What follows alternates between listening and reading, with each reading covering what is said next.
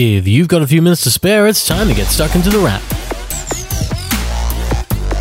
It's the middle of December, and you're tuned into The Wrap, Australia's fastest technology roundup. And here in Sydney, where The Wrap is recorded, this week has been one of the country's hardest all year. Depending on where you live, there's a solid chance you're dealing with either the fires or the smoke from the fires, and maybe even just the news of the smoke and how it's strangling Australian cities. It seems maddening, but Australia's largest city, Sydney, became more toxic than Beijing this week as the bushfires hit a new peak and became a cloud of smoke that rested and refused to move on. The cloud wasn't just a bother though, it was also dangerous. You might be worried about the noxious chemicals from the back of cars, but Australians got to experience a different type of pollution this week fine particle matter, also known as PM10 and PM2.5. That's the stuff that can cause damage with tiny flecks you can't see or feel, and the sort of thing the Sydney smoke was delivering this week. We're not going to get stuck in the specifics of what made this happen. The bushfires are dangerous and damaging for the nation, and sadly, they're likely just the beginning.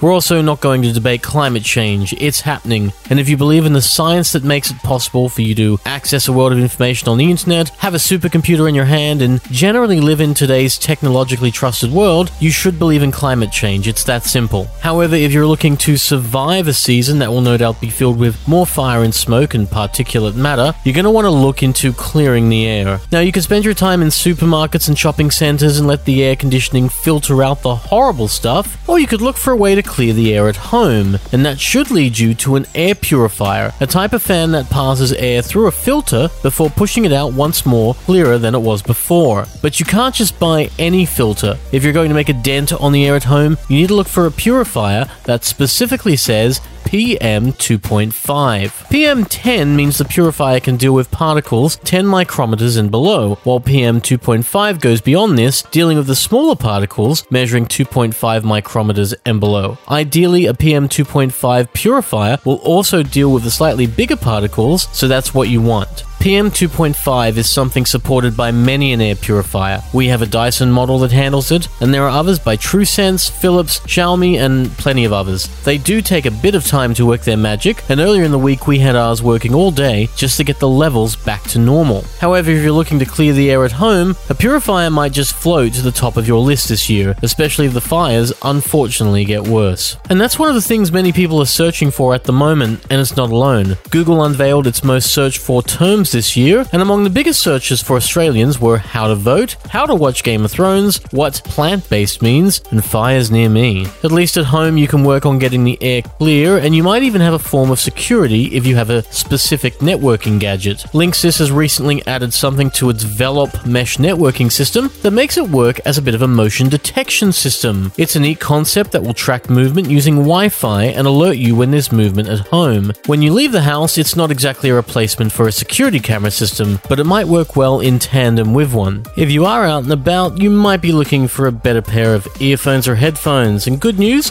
because we reviewed a couple this week. There's the $300 Jabra Elite 75T and the $700 Dali IO 6, and they're both a little different.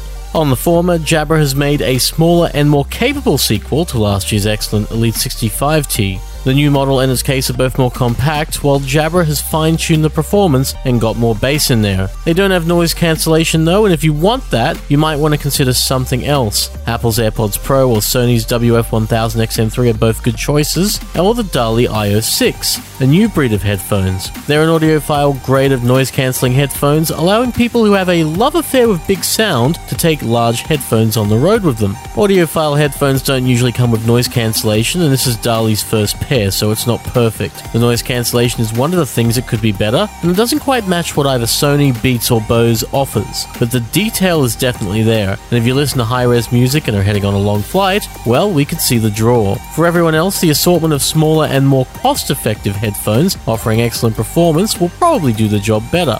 Apple and Sony and Beats and Bose and Sennheiser and Jabra and JBL and Plantronics and more well, let's just say you have choices. You have choices, but you have no more time for this show. So, you've been listening to The Wrap, Australia's fastest technology roundup. You can find a new show every Friday at Podcast One, Spotify, and Apple Podcasts. But until then, have a great week. We'll see you next time on The Wrap. Take care.